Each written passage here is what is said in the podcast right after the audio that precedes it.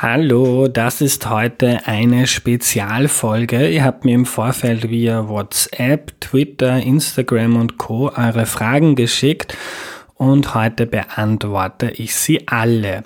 Vorher danke an Michael, einen neuen Unterstützer von Erklär mir die Welt und vielen herzlichen Dank an dieser Stelle an alle 360 UnterstützerInnen, die insgesamt den Podcast mit 5 oder 15 Euro supporten.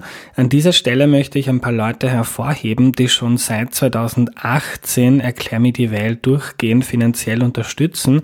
Das ist so eine schöne, wertschätzende Geste und nach mehr als drei Jahren auch eine erhebliche finanzielle Unterstützung. Dafür also vielen Dank an Romana, Stefan, Anja, noch einen Stefan, Michael, Gloria, Martin, Oliver, Christoph, Tobias, Bernhard, Anna, Oskar, Christoph, noch ein Christoph, Gerald, Maria, Sigrid, Julia, Hanna, Amelie, Bettina, Simona, Selko, Markus, Astrid, Franz Stefan, Georg, gleich sind wir fertig, Simon, Birgit, Ricarda, Florian, Dominik, Daniela, Sophia und Noemi. Ich bin wahnsinnig stolz, dass ich so ein Projekt damals geschaffen habe und dass es bis heute fortlebt und mir und ich glaube auch vielen anderen viel Freude macht und ihnen dabei hilft, die Welt ein bisschen besser zu verstehen. Und Erklär mir die Welt finanziert sich mittlerweile auch selbstständig gut mit Werbung und mit euren Spenden. Und das alles wäre nicht möglich ohne Leute, die gleich von Beginn an an das Projekt geglaubt haben. Und dazu gehört ihr lieben UnterstützerInnen, die jetzt schon über drei Jahre dabei sind. Vielen, vielen Dank. Bevor es losgeht, noch eine entgeltliche Einschaltung. Franzosen lieben Österreich und wenn man dann auch noch so tickt wie sie, dann ist das fast schon eine Gmade Wiesen, erzählt Christian Schierer im Podcast Austria ist überall. Schierer ist der Exportexperte der Wirtschaftskammer in Paris und seine Familie ist großteils französisch. Er findet sich im Land also leicht zurecht. Schierer hilft österreichischen Firmen dabei, sich in Frankreich zu etablieren dem fünftwichtigsten Markt für Exporte für Österreich. Im Podcast der Wirtschaftskammer, Wirtschaftskammer erzählt er über die Geschäftskultur des Landes, die Start-up-Pläne des Präsidenten Macron und warum im Eiffelturm und im Hochgeschwindigkeitszug TGW jede Menge Österreich steckt. Die Folge ist im Podcast Austria, ist überall zu hören, überall, wo es Podcasts gibt. So, und los geht's mit euren Fragen. Ich mache das das erste Mal. Es ist auch das erste Mal, dass ich einfach so vor mich hin plappere, ohne dass ich einen Gast da habe oder mir zumindest jemanden eingeladen habe, den ich interviewe. Also wir schauen mal, wie das funktioniert. Gebt mir auch gerne im Nachhinein dann Feedback, schreibt mir, wie ihr das gefunden habt, ob ihr gerne mehr davon möchtet oder das lieber ein einmaliges Experiment sein sollte. Also, die erste Frage kommt von Mila. Welche Ausbildung und Studien ich abgeschlossen bzw. nicht abgeschlossen habe? Ähm, ich habe Wirtschafts- und Sozialwissenschaften auf der Wirtschaftsuni in Wien studiert mit dem Schwerpunkt Volkswirtschaft. Also normalerweise sage ich immer, ich habe Ökonomie studiert. Ähm, da habe ich den Bachelor gemacht und auch abgeschlossen. Und während des Studiums, weil ich es auf der WU ein bisschen fad fand, habe ich dann auf der Universität Wien internationale Entwicklung zu studieren begonnen. So Themen der Armut, sozialen Gerechtigkeit, globalen Ungleichheit, die interessieren mich eigentlich bis heute. Ich habe ja auch ein Buch dazu geschrieben, Alles gut, unangenehme Fragen und jetzt muss ich überlegen, unangenehme Fragen und optimistische Antworten für eine bessere Welt. Ich versuche jetzt einfach mal ähm, vor mich hin zu plappern, ohne zu schneiden. Das versuche ich ja auch bei meinen Episoden zu machen damit ihr dann einen guten Eindruck dessen habt, was da so hinter den Kulissen passiert. Manchmal schneide ich natürlich doch, wenn es jetzt um einen Niester, Hustanfall geht oder jemand aufs Klo geht oder vielleicht mal eine Antwort oder eine Frage so überhaupt nicht passt. Also das habe ich studiert. Ich war auch ein Semester in Florida, an der University of Florida und habe da auch hauptsächlich Ökonomievorlesungen, aber damals auch schon Journalismusvorlesungen besucht und auch Geschichte-Vorlesungen und das war auch was, was ich auf der Universität Wien gemacht habe.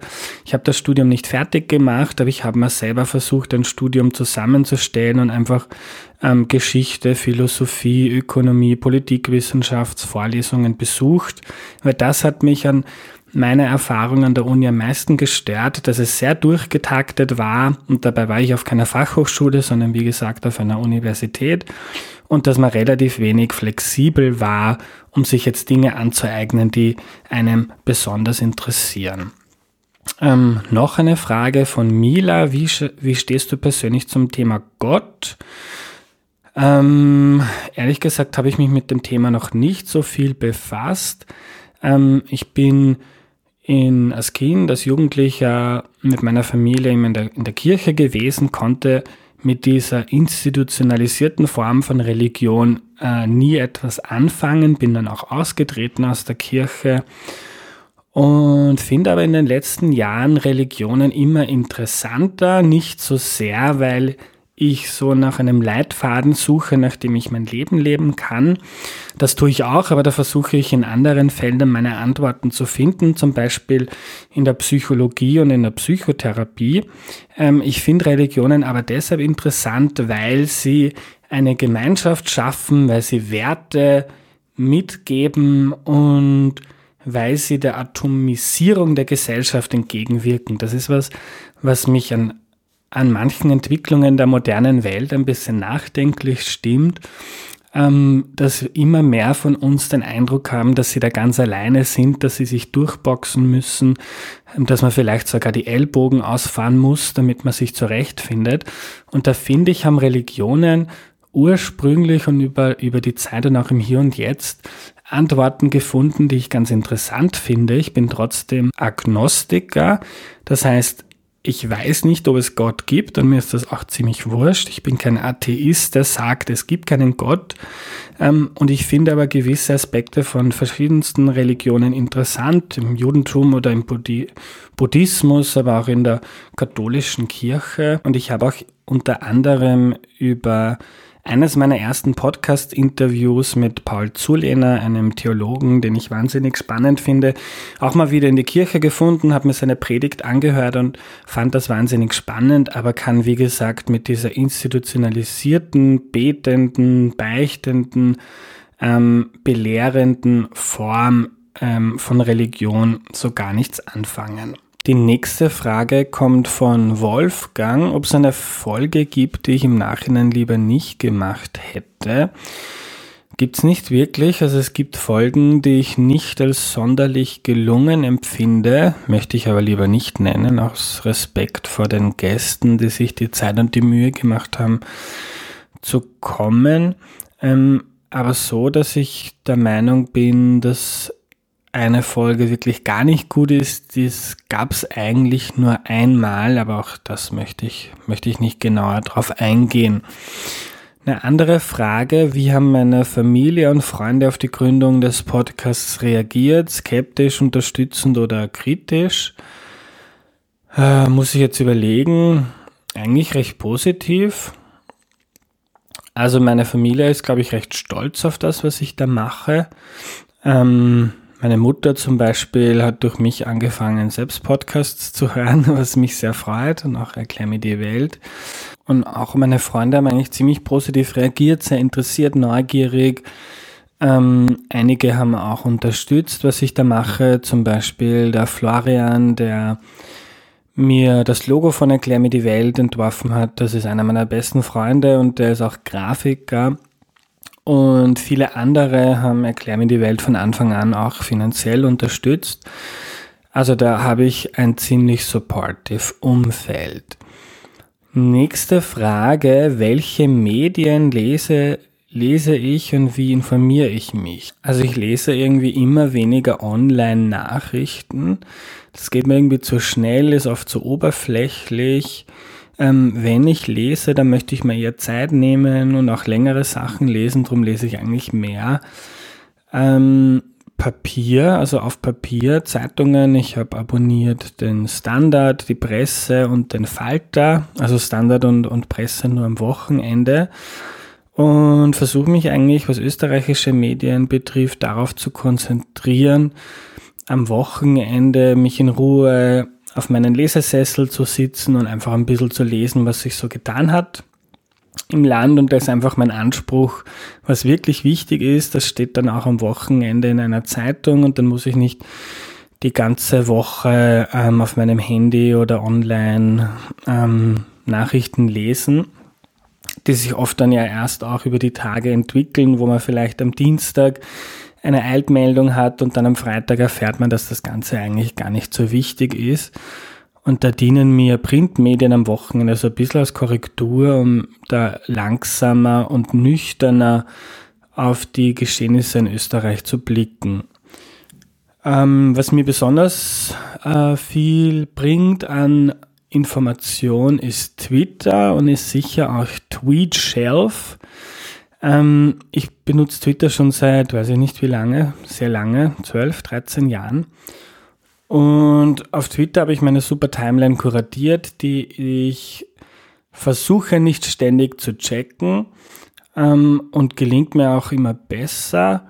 Ähm, und Twitter lese ich vor allem, wenn ich arbeite und habe da einfach viele Wissenschaftler, Journalisten, PolitikerInnen und so weiter in meiner Timeline. Und TweetShelf ist eine super App, die mir zusammenfasst, welche Artikel in meiner Timeline am häufigsten geteilt wurden. Da schaue ich eigentlich jeden Tag rein und da muss ich nicht auf Twitter schauen. Ich habe keine Angst, was zu verpassen, sondern die Artikel, die am öftesten geteilt wurden, werden mir da angezeigt und die kann ich dann easy in der App lesen, ohne Twitter aufzurufen und das finde ich total nützlich. Ähm, internationale Medien lese ich ab und zu und wechselnd den Economist, den auch schon sehr lange, ähm, auch die Zeit und neuerdings den New Yorker. Das sind elendig lange Texte, ähm, manchmal 10, 12 Seiten äh, lang, aber sehr interessant, sehr anders geschrieben fast poetisch teilweise und das schätze ich irgendwie gerade sehr. Ähm, und ansonsten versuche ich mich vor allem über Bücher zu informieren und auch über Podcasts. Und ich stoße auch online immer wieder auf Studien, die ich spannend finde und für die ich mal versuche Zeit zu nehmen, um die zu lesen. Ähm, hat man oft in 10, 15 Seiten einen großen Wissensgewinn, für den man vielleicht ein ganzes Buch ähm, stundenlang lesen müsste. Die nächste Frage, wie gehst du mit der derzeit vorherrschenden Kritik an den Medien um und wie kann man Personen davon überzeugen, dass Medien wie der Standard oder der Falter unabhängig von der Regierung arbeiten? Ich finde das eine wahnsinnig spannende Frage. Ich habe angefangen 2013 beim Standard zu arbeiten und eine der häufigsten Fragen ähm, aus meinem Umfeld war damals, und kann man da wirklich schreiben, was man möchte, oder gibt es jemand vor? Entweder irgendwie ein großer Chef oder, oder auch externe, entweder der Eigentümer oder oder die Politik, fand ich total spannend, dass manche Leute auf die Idee kommen, dass man Journalist in Österreich zumindest bei einer guten ähm, Zeitung nicht unabhängig arbeiten kann. Ich mache mir über diese Vertrauenskrise der Medien schon länger Gedanken. Es gibt ja immer diese Vertra Vertrauen, Vertrauensrankings, ähm, wo, wo Menschen gefragt werden, wie vertraust du Vertretern verschiedenster Berufsgruppen? Und das sind ganz oben Feuerwehrleute und ganz unten dann die PolitikerInnen und JournalistInnen. Und ich glaube, das ist ein großes Problem. Und ich versuche für mich das mit Transparenz und mit dem Erklären meiner Arbeit ähm, zu bekämpfen. Also ich versuche sowohl bei meinen Texten zu schreiben, warum mich das Thema interessiert und wie ich recherchiert habe, also mit wem habe ich geredet, mit wem habe ich telefoniert, von welchen PolitikerInnen ähm, habe ich mir Informationen geholt. Ähm, ich mache einen Newsletter für den Standard, wo ich auch immer wieder erkläre, mit was ich mich beschäftige und was eigentlich so der Sinn und der Zugang meiner Arbeit ist. Und beim Podcast versuche ich sowieso immer ganz transparent zu sagen, Ähm, wer schaltet Werbung im Podcast und wie viel verdiene ich damit? Also ihr könnt da auf meine Homepage schauen, a-sator.at und unter dem Punkt Offenlegung steht genau, welche Firma für wie viel Geld im Podcast Werbung geschaltet hat. Also das ist, glaube ich, wichtig, den Menschen zu erklären, warum man, warum man da agiert, was man macht und auch was die eigenen Motive sind für die Arbeit, weil ähm, früher gab es ja immer diese Vorstellung von Journalistinnen als objektive Berichterstatter, die über den Dingen stehen, deren eigene Meinung, deren eigene Lebensgeschichte nicht das beeinflusst, was sie da machen. Das ist ein bisschen überspitzte Darstellung. Natürlich gab es schon immer Redaktionen und Ressortsitzungen, wo man versucht hat, sich gegenseitig auszugleichen und zu korrigieren. Aber auf jeden Fall gibt's unter Journalistinnen, vor allem Jüngeren, eine Gegenbewegung, die sagt, natürlich beeinflusst meine eigene Position, mein Standpunkt und auch meine Identität das, was ich schreibe. Und darum ähm, versuche ich das zum Beispiel einfach transparent und öffentlich zu machen. Und ich glaube, das ist generell für Medien ein guter Umgang, sich selbst zu erklären, zum Beispiel indem die Chefredakteurin immer wieder sagt, warum haben wir jetzt diese redaktionellen Schwerpunkte, ähm, warum haben wir über ein Thema nicht berichtet, warum widmen wir uns ein Thema, einem Thema mit ähm, ganz viel Man- und Woman-Power. Und da gibt's auch einige Beispiele. Die Zeit hat zum Beispiel einen Redaktionsblog, ist glaube ich nicht gut gefühlt, aber die Idee finde ich gut, dass man immer wieder einfach erklärt in einem Blogbeitrag, äh, zum Beispiel, warum man über den Flüchtlingsantrag auf eine bestimmte Art und Weise berichtet hat oder warum man bestimmte Wörter verwendet. Also transparent und sich erklären finde ich einen guten Umgang, um da wieder Vertrauen zu gewinnen. Die nächste Frage finde ich süß. Seit wann mache ich das und wie gefällt mir, was ich da mache? Also ich mache das jetzt seit 2018 und ich glaube im März ist Erklär mir die Welt on air gegangen. Circa ein halbes Jahr vorher habe ich begonnen, mir Gedanken zu machen, welchen Podcast ich da starte, wer die HörerInnen sein können, wer spannende Gäste wären und wie so ein Interview dann ablaufen könnte. Und ob mir das gefällt, ja, wahnsinnig. Also ich habe die größte Freude mit diesem Podcast. Einerseits ähm, an der Resonanz, also den vielen Rückmeldungen, auch der Kritik, die von euch kommt, weil ich den Eindruck habe, dass da wirklich eine sehr große Community entstanden ist, die alle daran interessiert sind, die Welt ein bisschen besser zu verstehen, die neugierig sind und weltoffen. Und das finde ich einfach tierisch spannend. Also den Podcast, der kommt in der Woche so auf 30.000 Downloads und das ist wirklich eine große Menge und das ist eine große Ehre so ein tolles Publikum zu haben.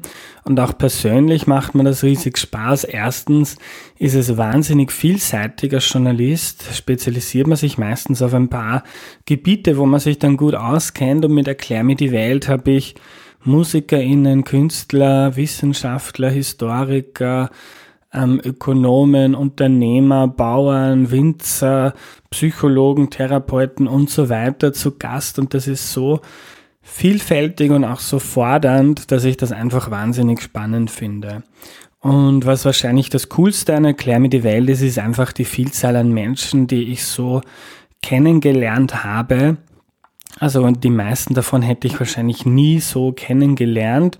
Ähm, und so, dass ich jetzt jede Woche jemanden bei mir zu Gast habe ähm, und die Person auch persönlich ein bisschen kennenlernen darf, ist wahnsinnig wahnsinnig schön und hat auch schon zu einigen Bekanntschaften geführt. Die nächste Frage, was mein bisher schwierigstes Interview war und welche meine Lieblingsfolge ist, das möchte die Julia wissen. Ich fange vielleicht mit letzterem an. Es gibt ein paar Folgen, die sich bei mir sehr eingebrannt haben. Eine war die Jäger- und Sammler-Folge mit Kale Takami. Das ist erstens ein wahnsinnig sympathischer Typ, mit dem ich mich sehr gut verstanden habe und andererseits ist er intellektuell sehr spannend und auch ein cooler Erzähler und einfach ein cooler Typ, der tolle Geschichten erzählt hat. Also Folge 153 war das und das war sicher ein Highlight. Auch sehr ähm, Toll fand ich die Folge 47 zum Thema Obdachlosigkeit. Der Robert Tata, der in Wien ein paar Jahre Arbeit, ah, nicht arbeitslos, obdachlos war, äh, erzählt, wie das so ist und ähm, was ihn da am meisten gestört hat, fand ich wahnsinnig berührend, genauso wie Folge 46, Lucia Heilmann. Ähm, eine ältere Dame hat sich in der Nazizeit in Wien vor den Nazis versteckt und hat dem Podcast erklärt, Folge 46, wie das so war. Es war sehr berührend ähm, und war auch die einzige Folge, wo ich bisher Tränen verdrückt habe. Und auch eine Folge heuer, die ich toll fand, war 158, 158 mit Franz Viehböck. Der war Kosmonaut, also Astronaut für die Sowjetunion und ähm, im All und hat so erzählt, wie das war. Und das war irgendwie auch ein ganz surreales Gefühl, da mit jemandem im Raum zu sitzen, der schon im All war. ja. Nächste Frage, welchen Rat würdest du deinem Ich vor zehn Jahren geben? Ich finde so Fragen immer ein bisschen schwierig, weil ich glaube, es hat schon einen Grund, warum wir Menschen unseren Weg gehen und dann am, am, am Laufe des Weges draufkommen, was uns gut tut und was nicht gut für uns ist. Und ich glaube, da gibt es keinen anderen Weg, als einfach diese möglichst viel auszuprobieren und diese Erfahrungen zu machen und dann drauf zu kommen, mühsam, dass manche Menschen oder manche Dinge einfach nichts für uns sind und andere total anziehend und, und toll sind und uns viel geben. Also drum würde ich meinem Ich vor zehn Jahren einfach sagen, mach genau das, was du machst, nämlich probier aus und ähm, schau mal, was auf dich zukommt und lass dich nicht unterkriegen. Und ich glaube aber, dass ich das sowieso ganz gut geschafft habe. Wenn es eine Sache gäbe, die, die ich mir vielleicht sagen würde, ist, dass ich dann vielleicht ein paar Jahre früher mit einer Psychotherapie anfange, wie ich das jetzt dann letztes Jahr erst getan habe. Also ich habe in den Jahren davor schon immer wieder mal gedacht, ich möchte so einen persönlichen Reflexionsprozess mit einem Therapeuten, einer Therapeutin starten. Das aber ein bisschen aufgeschoben und bei mir jetzt dann zu einer ähm, erst mit einer Depression, die ich letztes Jahr diagnostiziert bekommen habe, dann dazu geführt, dass ich das endlich auch mache. Also das ist was generell, was ich eigentlich den meisten Leuten empfehlen kann, irgendwann mal ähm, besser früher als später die eigene Lebensgeschichte, die eigene Familiengeschichte ein bisschen aufzuarbeiten und zu schauen, ähm, bei allem, was ich mache und mir wichtig ist und was mich vielleicht ein bisschen quält, oder in meinem Fall sehr quält, welche Ursachen hat das eigentlich, was, was ist da in meiner Vergangenheit passiert, die dazu führen, die, das dazu führt, dass ich bestimmte Muster entwickle, die mir jetzt das Leben vielleicht ein bisschen schwer machen, auch wenn die Muster vielleicht früher dazu geführt haben, dass ich gut durch herausfordernde Zeiten gekommen bin. Also das wäre vielleicht was, was ich ähm, meinem 21-jährigen Ich sagen würde, würde man mich vielleicht so zur Seite nehmen und sagen, hey, ähm, hast du mal gehört, es gibt so Therapien und die können einem helfen, durchs Leben zu gehen und schau dir das mal an. Zwei von euch haben mir Fragen via WhatsApp geschickt und die spiele ich jetzt ab. Meine Frage an dich ist, gab es schon mal einen Gast, der dir Unwahrheiten präsentiert hat? Also sprich, wo du durch Recherche oder vielleicht auch durch dein Bauchgefühl gemerkt hast, so hoppala, da stimmt jetzt was nicht. Und falls ja, wie gehst du damit um? Also einen Gast, eine Gästin, die bewusst die Unwahrheit gesagt hat, bewusst die Unwahrheit sagen heißt ja Lügen, ähm, ist mir noch nicht untergekommen. Das liegt wahrscheinlich auch daran, dass ich Expertinnen-Interviews mache. Also meistens sitzt da jemand, der von persönlichen Erfahrungen erzählt, wo ich jetzt gar nicht beurteilen kann, ob das jetzt gestimmt hat oder nicht, aber wo ich mal davon ausgehe, dass das so war, zum Beispiel eben bei dieser Obdachlosigkeitsfolge oder auch bei der Lucia Heilmann, gibt es keinen Grund, warum mich die belügen sollten und da verlasse ich mich auch ein bisschen auf, mein, auf meine Menschenkenntnis. Ansonsten sitzen meistens Leute mit Fachkenntnis da, die darüber erzählen, was sie da so ähm, gelernt haben und auch da ähm, vertraue ich einfach auf mein Gefühl bei der Auswahl von Gästen, dass das gute Gäste sind. Ich hole mir da auch immer wieder Feedback. Zum Beispiel ein gern genutzter Trick von mir ist, dass ich, wenn ich jetzt eine Geschichte folge machen möchte, dass ich dann einem Historiker, das ist bei mir zum Beispiel der Oliver Radkolb vom Institut für Zeitgeschichte, dass ich dem eine Mail schreibe, hallo Herr Radkolb, haben Sie einen Tipp für eine Person, die mir das Thema XY erklären könnte? Und wenn das von so Menschen mit so wahnsinniger Fachkenntnis empfohlen wird, dann vertraue ich dem ähm, auch, dass das gut und informiert ist. Ansonsten versuche ich mich einfach selbst ähm, sehr gut einzulesen in die Themen, die ich bearbeite mit Erklär mir die Welt und allgemein einfach viel zu lesen und gut informiert zu sein, weil immer nur auf die eine Folge vorbereiten, das wäre viel zu knapp bemessen. Ich versuche einfach allgemein gut informiert zu sein und auch persönlich ist mir das ein Anliegen, die Welt ein bisschen besser zu verstehen. Und ich vertraue da auch ein bisschen auf mich selbst, dass ich erkenne und dann wenn da jetzt was an, einem Blödsinn erzählt wird, was ja durchaus vorkommt, wo ihr aber auch dann im Podcast merkt, dass ich da jetzt Kon Kontra gebe, dass ich dann Kontext einordne oder meine Meinung versuche zu geben, um da verschiedene Perspektiven unterzubringen. Die nächste Frage, ob ich noch einen anderen Job habe. Ja, also ich bin beim Standard angestellt mittlerweile nur mehr Teilzeit, also 15 Stunden die Woche und schreibe für den Standard eine Kolumne oder eine Serie zum Thema Natur, Klima und Wirtschaft. Ist auch ein Thema, das mich in Erklär mir die Welt sehr beschäftigt. Und für den Standard habe ich eigentlich begonnen, Journalist zu sein. Ähm, außerdem erzählt noch dazu, dass ich die Jahre davor schon als Blogger im Internet aktiv war und habe zuerst Vollzeit begonnen zu arbeiten und dann vor ein paar Jahren mich dazu entschlossen, meine Stunden zu reduzieren, um ein bisschen meine eigenen Projekte voranzutreiben. Und außerdem mache ich noch ein paar andere Sachen. Nebenbei zum Beispiel halte ich immer wieder Vorträge, mache Workshops, entweder zu Journalismus oder zu Podcasting. Und was mache ich noch? Ich mache noch für den Manz Verlag, das ist eine Zeitschrift, die, die geben so eine Zeitschrift heraus für Juristinnen und Juristen und für denen, ähm, für die produziere ich den Podcast recht hören, macht aber nur den technischen Part, also da bin ich nicht zu hören und da kriegt man auch nichts mit von meiner Arbeit. Und allgemein versuche ich einfach, ähm, weil ich eben Journalist bin und gleichzeitig auch selbstständig und also habe ein Unternehmen angemeldet für Erklär mir die Welt, einfach sehr transparent zu sein und darum kann man immer auf meiner Homepage nachlesen, was ich jetzt genau alles mache, für wen ich Artikel geschrieben habe, wo ich vielleicht eine Veranstaltung moderiert habe. Und das ist mir einfach sehr wichtig, mit offenem Visier durch die Welt zu gehen und mir einfach in die Karten schauen zu lassen. Und dann könnt ihr alle beurteilen, wie gut ich meinen Job mache und wie vertrauenswürdig ich bin.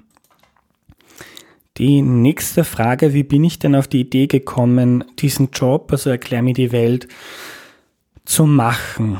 Also die Geschichte ist ein bisschen länger. Also ich war ein paar Jahre schon im Journalismus und der Journalismus ist ja für mich eine absolute Traumdestination. Also ich wollte immer Journalist werden, ähm, bin auch mit dem Internet aufgewachsen, habe schon ganz früh Homepages gebastelt und mich einfach dafür interessiert. Und wie ich dann in den Journalismus gekommen bin, war das wahnsinnig spannend, aber auch ein bisschen ernüchternd, weil ich das Gefühl hatte, die Digitalisierung ändert so ziemlich alles. Ähm, also damals gab es jetzt schon seit fünf Jahren das Smartphone und das Smartphone hat sehr, sehr viel geändert in der Art und Weise, wie wir mit der Welt umgehen. Und ich hatte so den Eindruck, im Journalismus spiegelt sich das noch sehr wenig wieder. Also da gab es irgendwie nur ganz langsame Veränderungen und Reaktionen auf diese Prozesse. Und ich fand das dann mit der Zeit ein bisschen langweilig, immer dieselben Sachen zu machen und habe immer schon im Hinterkopf gehabt, ich möchte mich jetzt verändern und ich möchte möchte vielleicht auch gerne selber entscheiden, ähm, was ich genau journalistisch mache. Und da kam so die Idee, okay, ich möchte mich selbstständig machen und selber was gründen. Auch verschiedenste Dinge im Kopf durchgespielt.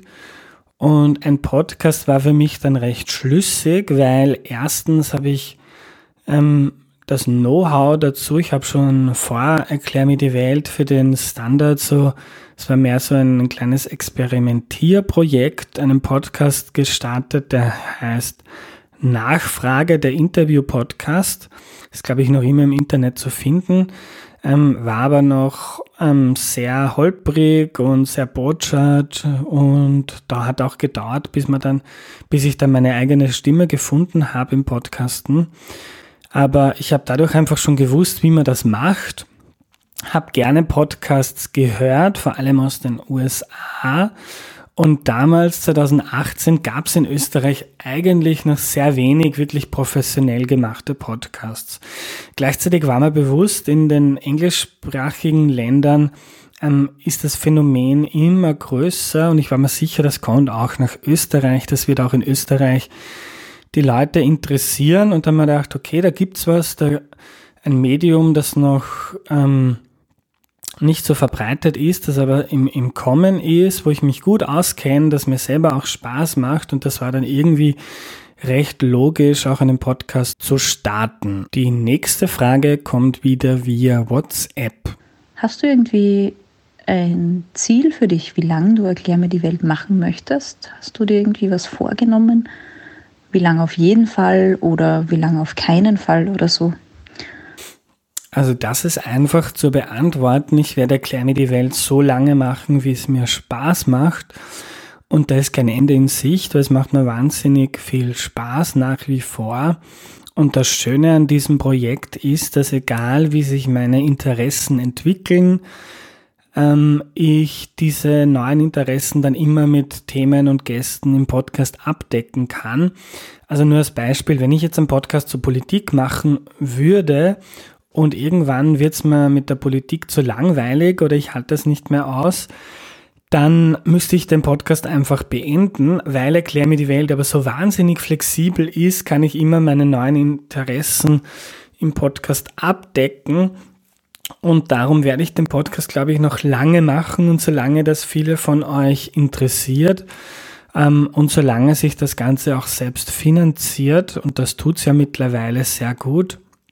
Also ich könnte schon nur von dem Podcast leben, was eine wahnsinnige Ehre ist in so einem kleinen Land wie Österreich. Und solange das viele interessiert, mir Spaß macht und ich damit auch ähm, ein Einkommen bestreiten kann, solange werde ich Erklär mir die Welt auch auf jeden Fall machen. Die nächste Frage kommt von Martin. Was halte ich von Kryptowährungen?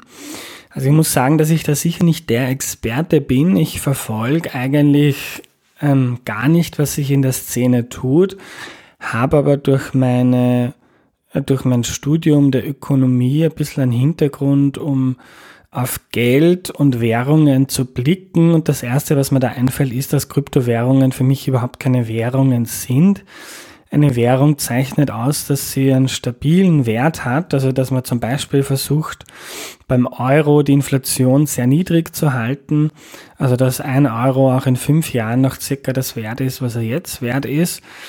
Und das ist halt bei Kryptowährungen wie Dogecoin oder Bitcoin, Ethereum und so weiter überhaupt nicht der Fall. Also das erinnert mich eigentlich mehr an Gold oder an Silber, die ja immer wieder im, im Wert sehr stark schwanken. Es ist, glaube ich, mehr eine, ein spekulatives Anlageobjekt als eine Währung. Gleichzeitig gibt es aber durchaus intelligente Menschen, die davon ausgehen, dass durch Kryptowährungen in den nächsten Jahrzehnten sich einiges ändern könnte. Da bin ich aber ehrlicherweise nicht ähm, am Stand der Dinge und traue mir das deshalb auch nicht zu beurteilen.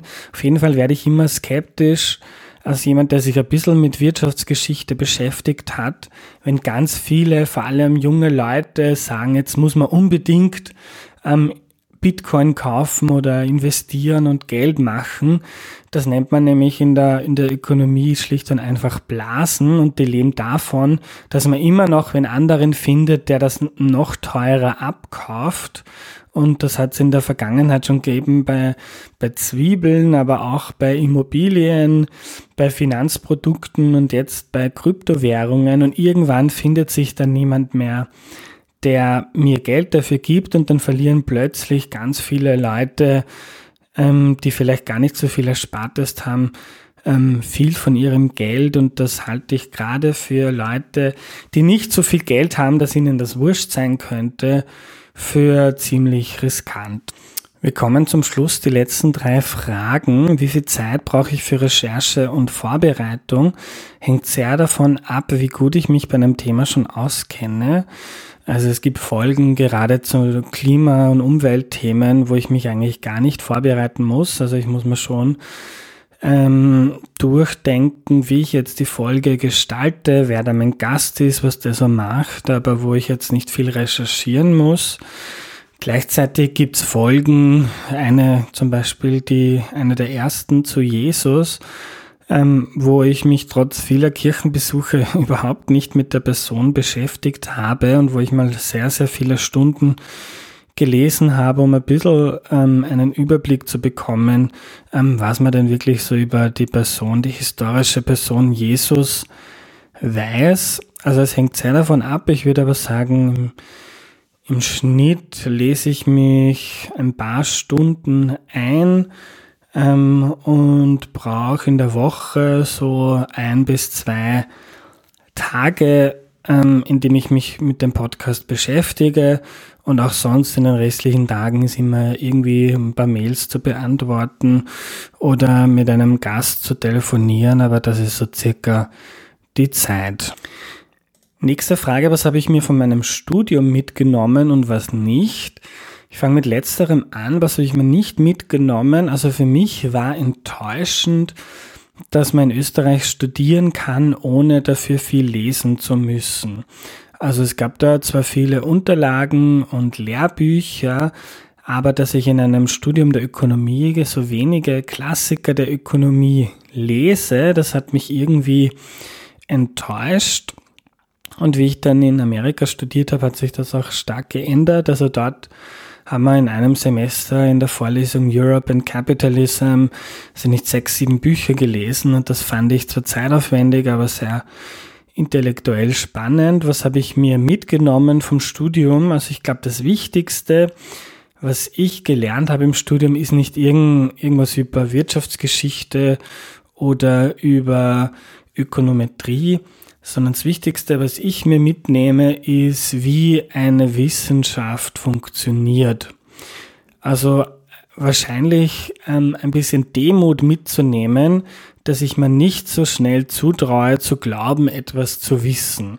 Also wenn man sich mal im Detail damit beschäftigt, wie viele Leute daran arbeiten, um ganz, ganz kleine, feine Dinge besser zu verstehen und das dann selbst nie ganz verstehen, sondern immer nur eine Theorie haben, die gerade besonders, für die es gerade besonders viele Hinweise gibt, wo aber nicht heißt, dass das in 20 Jahren ähm, nicht ein ganz anderer Stand der Forschung dazu geben wird. Also diese Demut ähm, habe ich mir mitgenommen aus meinem Studium, dass ich nicht so leicht heraussage, ähm, so ist das halt oder so funktioniert die Welt, sondern immer mich selbst versuche zu hinterfragen, mich zu fragen, warum ich jetzt zu dieser ähm, Ansicht komme und was für andere ähm, Weltsichten oder Erklärungen es für ein Problem geben kann. Und die letzte Frage ist auch noch eine ganz großartige. Welche Herausforderungen bringt das Podcasten mit sich? Also ich glaube, spezifisch bei Erklär mir die Welt gibt es zwei Dinge, die sehr fordernd sind. Einerseits dieser klassische journalistische Trade-off zwischen Einfachheit in der Darstellung und Tiefgang. Also sowohl Dinge einfach zu erklären, so dass das jeder versteht, was ja mein Claim ist beim Podcast, als auch Leute ähm, mitzunehmen, die sich schon besser auskennen und die vielleicht gerne tiefgehender informiert werden möchten. Und ich versuche das zu schaffen. In einer halben Stunde kann man nicht sehr viel unterbringen oder in den 30 bis 40 Minuten, die so eine Folge dauert, aber doch einiges. Und ich versuche eben, dass man viel lernt über eine Sache und trotzdem dass jeder versteht, ohne dass er sich vorher damit beschäftigt hat. Aber das ist immer wieder eine Herausforderung, wo ich dann mal immer wieder denke, mal, das wäre jetzt noch interessant gewesen und darauf kann ich jetzt aber nicht eingehen, weil ich glaube, sonst verliere ich die Leute oder sonst schalten viele aus. Und das ist auch mit ein Grund, warum ich die Deep Dives gestartet habe, weil ich bei manchen Themen einfach den Drang habe, wie jetzt zum Beispiel bei Sebastian Kurz und der ÖVP, was das vorletzte Deep Dive war, mich einfach ganz tiefgehend mit einem Menschen darüber zu unterhalten. Und das weicht dann ein bisschen ab von der Ursprungsidee von Erklär mir die Welt. Aber das war mir einfach wichtig, um mich selbst ein bisschen auszunerden. Und die zweite Herausforderung ist, mich selbst als Person ein wenig zurückzunehmen. Also Erklär mir die Welt ist ja sehr stark davon geprägt, was mir selber wichtig ist, welche Themen ich interessant finde. Zum Beispiel gibt es eher viele Folgen zu Themen wie Politik, Klimawandel oder Umwelt und wenige Folgen zum Beispiel zum Thema Technik, weil ich damit einfach sehr wenig befasst bin. Und das ist etwas, was ich immer wieder versuche auszugleichen ähm, mit Kritik und Feedback von anderen Menschen, die irgendwie von, von woanders kommen, einen anderen Beruf haben oder, oder einen anderen Lebenshintergrund um mich breiter aufzustellen. Also das Erklär mir die Welt nicht nur eine kleine Nische bedient, wo man sich mit ein paar wenigen Themen beschäftigt, sondern dass ich wirklich auch dem Anspruch ein bisschen näher komme, als ich das jetzt mache, nämlich die Welt ein bisschen besser zu verstehen. Und da reicht es halt einfach nicht, wenn man sich mit ein paar Themenfeldern beschäftigt, sondern da muss man sich breit aufstellen. Und da habe ich mir auch einige Dinge vorgenommen für die nächste Zeit, ähm, um da einfach euch ein breiteres Angebot machen zu können. So, das war's. Ich habe alle Fragen durch. Mir hat das Spaß gemacht. Sagt mir gerne, wie ihr das fandet, würde mich sehr interessieren. Ähm, vielen herzlichen Dank, dass ihr 2021 bei Erklär mir die Welt dabei wart. Viele von euch auch schon viel länger. Es macht wahnsinnig viel Spaß. Vielen Dank für euer Feedback, euer Lob, aber auch vor allem für eure Kritik. Also wenn ihr mir sagt, was ihr nicht gut findet, welche Folgen ihr nicht gut fandet, und wo ich vielleicht meine Fragen nicht gut gestellt habe oder einseitig war, dann hilft mir das besonders weiter. Also Hut ab auch für die, die sich trauen, mir Kritisches zu schreiben. Da freue ich mich immer sehr. Ähm, danke an alle UnterstützerInnen von Erklär mir die Welt. Ich hoffe, ihr seid gut in das neue Jahr gerutscht oder ihr rutscht gut ins neue Jahr, wenn ihr die Folge noch am 31.12. 2021 hört. Bleibt gesund, alles Gute und bleibt Erklär mir die Welt treu. Ich mache jetzt zwei Wochen Pause. Am 18. Jänner kommt die 199. Folge von Erklär mir die Welt und dann am 25. Jänner die 200. Das wird ein schönes Jubiläum. Also erklären wir die Welt erst wieder zurück am 18. Jänner. Ich hoffe, ihr gönnt euch auch eine kleine Pause. Bis bald, euer Andreas.